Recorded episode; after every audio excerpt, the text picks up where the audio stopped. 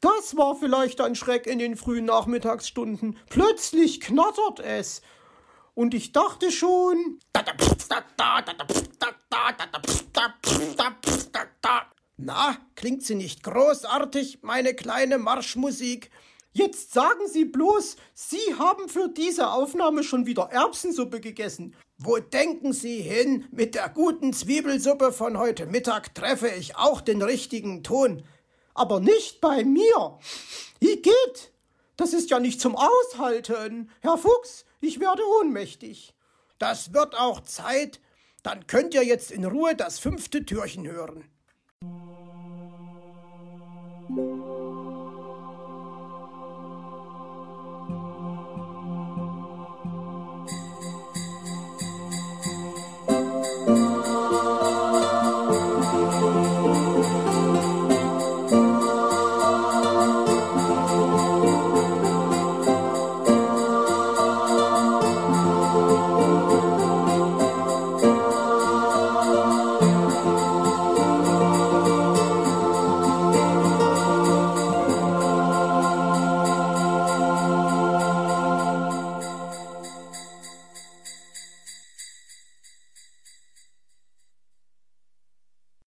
Unerfüllte Erwartungen.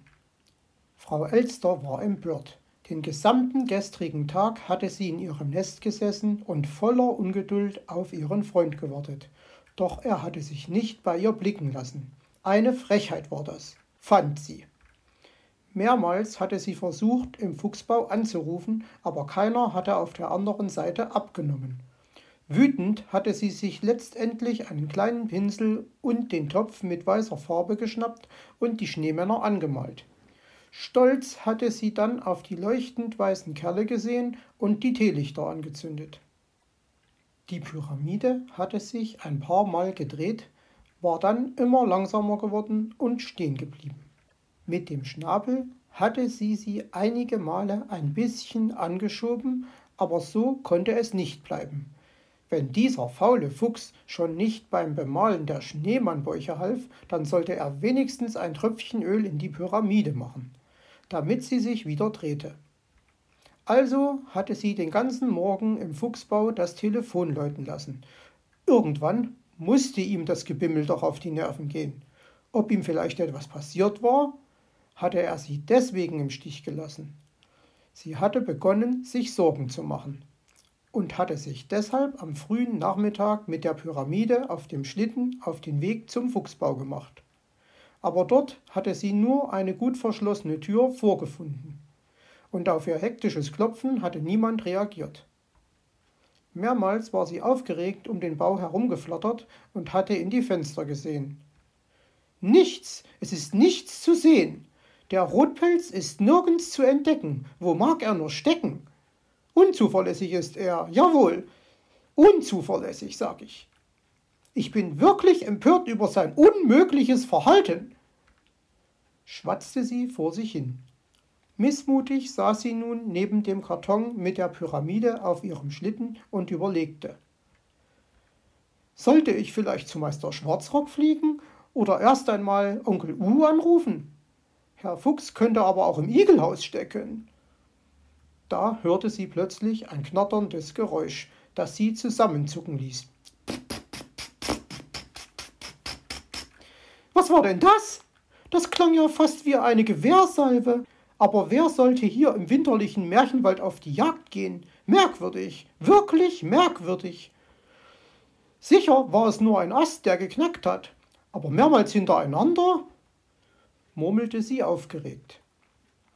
Vorsichtig drehte sie sich in die Richtung, aus der das Geräusch gekommen war. Es war nichts zu sehen. »Ach du grüne Tannenspitze, da ist es schon wieder«, schrie sie entsetzt auf, als das knatternde Geräusch erneut die winterliche Stille durchschnitt. »Was mag das nur sein? Es spukt! Natürlich, es spukt! Ach, Herr Jemini, hoffentlich haben die Poltergeister nicht den armen Herrn Fuchs entführt«, kam ihr gerade ein schrecklicher Verdacht, als es erneut und länger anhaltend knatterte.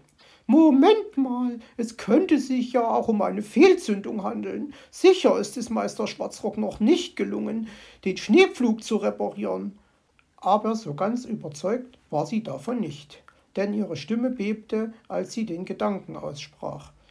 Wieder sah sie sich nach allen Seiten um, konnte aber nichts entdecken, was ihre angespannten Nerven beruhigt hätte. »Ich halte das nicht mehr aus. Ich glaube, ich werde ohnmächtig.« Dann sah sie ihren lieben Freund, der gerade um die Ecke bog, und eine Welle der Erleichterung breitete sich in ihr aus. »Ach, Herr Fuchs, ich bin ja so froh, Sie zu sehen«, rief sie ihm zu. »Ich versuchte Sie nämlich schon den ganzen Morgen zu erreichen, und Sie sind nicht ans Telefon gegangen. Ich habe mir solche Sorgen gemacht, und als ich Sie in Ihrem Bau nicht fand, und dann auch noch dieses...« Es knatterte erneut. »Haben Sie das auch gehört?« fragte sie ihn erschrocken. »Was mag das nur sein?« »Och, das meinen Sie, Elsterchen. Ich untermale Ihren Vortrag nur ein wenig mit der Erbsensymphonie in A-Dur«, erklärte er lachend. »Waren Sie das etwa schon die ganze Zeit?« fragte sie entsetzt und wich zurück. »Haben Sie meinen Freudenschüssen etwa schon länger lauschen können?« wollte er wissen. Sie nickte. »Prima, jetzt muss es mir nur noch gelingen, ein paar Funkelsterne aus meiner Schnauze zu sprühen, und schon können wir uns das Silvesterfeuerwerk sparen. Ja, auf so einen Sparfuchs wie mich können Sie eben zählen«, freute er sich. Doch als er sah, wie Frau Elster angewidert das Gesicht verzog, wechselte er lieber schnell das Thema. »Was verschafft mir denn nun die Ehre Ihres reizenden Besuchs?« »Meine Pyramide, die Sie neu bemalen wollten, was Sie aber nicht haben, weil es ja offensichtlich Wichtigeres zu tun gab«, sagte sie gereizt. »Ja, das gab es auch. Zum Beispiel musste ich mir eine dicke Beule holen, weil mir in der Bibliothek der Andersen auf den Kopf geknallt ist. Und danach musste ich auf der Krankenstation verweilen und Erbsensuppe in mich hineinschaufeln, damit ich mich nicht erkälte. Aber Herr Fuchs, das tut mir leid, das konnte ich ja nicht wissen«, sagte sie mitleidig. »Nein, das konnten Sie nicht. Und nun tragen Sie das alte Ding schon hinein, bevor uns noch die Füße festfrieren. Ich kümmere mich um den Anstrich«, knurrte er. »Das ist nicht mehr nötig. Ich habe den Pinsel inzwischen selbst geschwungen«, erwiderte sie verstimmt. »Na sehen Sie, es geht auch ohne den Herrn Fuchs. Aber ich verstehe nicht, wieso Sie mir Ihr Wunderwerk vor die Tür gekarrt haben. Schließlich kann ich es mir ja auch in Ihrem Nest betrachten«, brummte er. »Ja, ja, und dann lassen Sie sich wieder nicht bei mir blicken. Das kennt man ja. Ich bringe Ihnen die Pyramide vorbei, weil sie nicht läuft.« »Die Pyramide kann ja auch nicht laufen. Sie muss sich drehen«, erwiderte Herr Fuchs.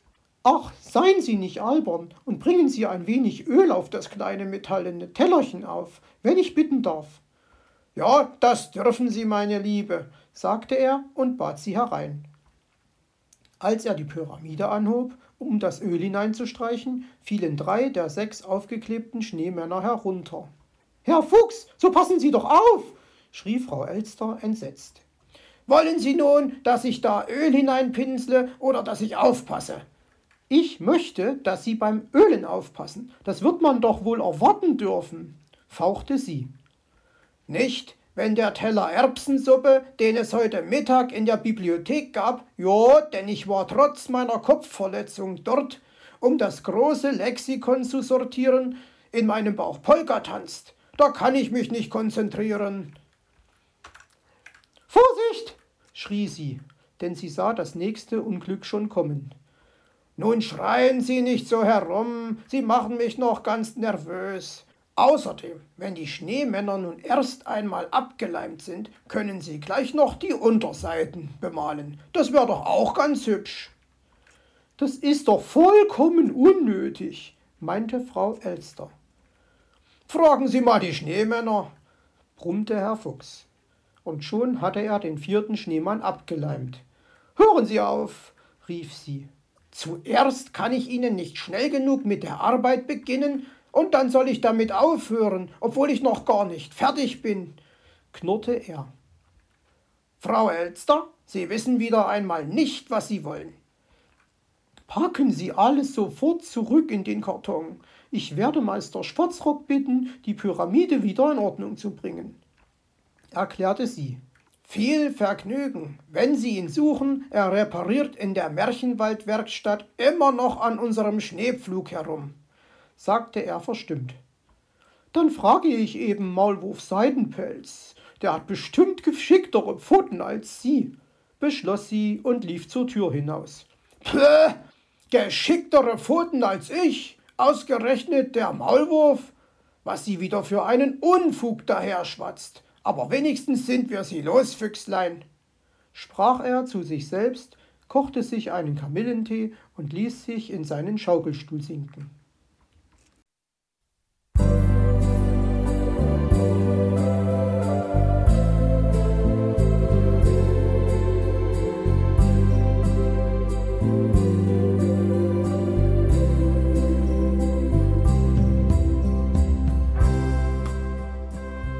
Hörtest eine Audioproduktion von Blindzellen Media, zu finden im Internet auf www.blindzellen.org.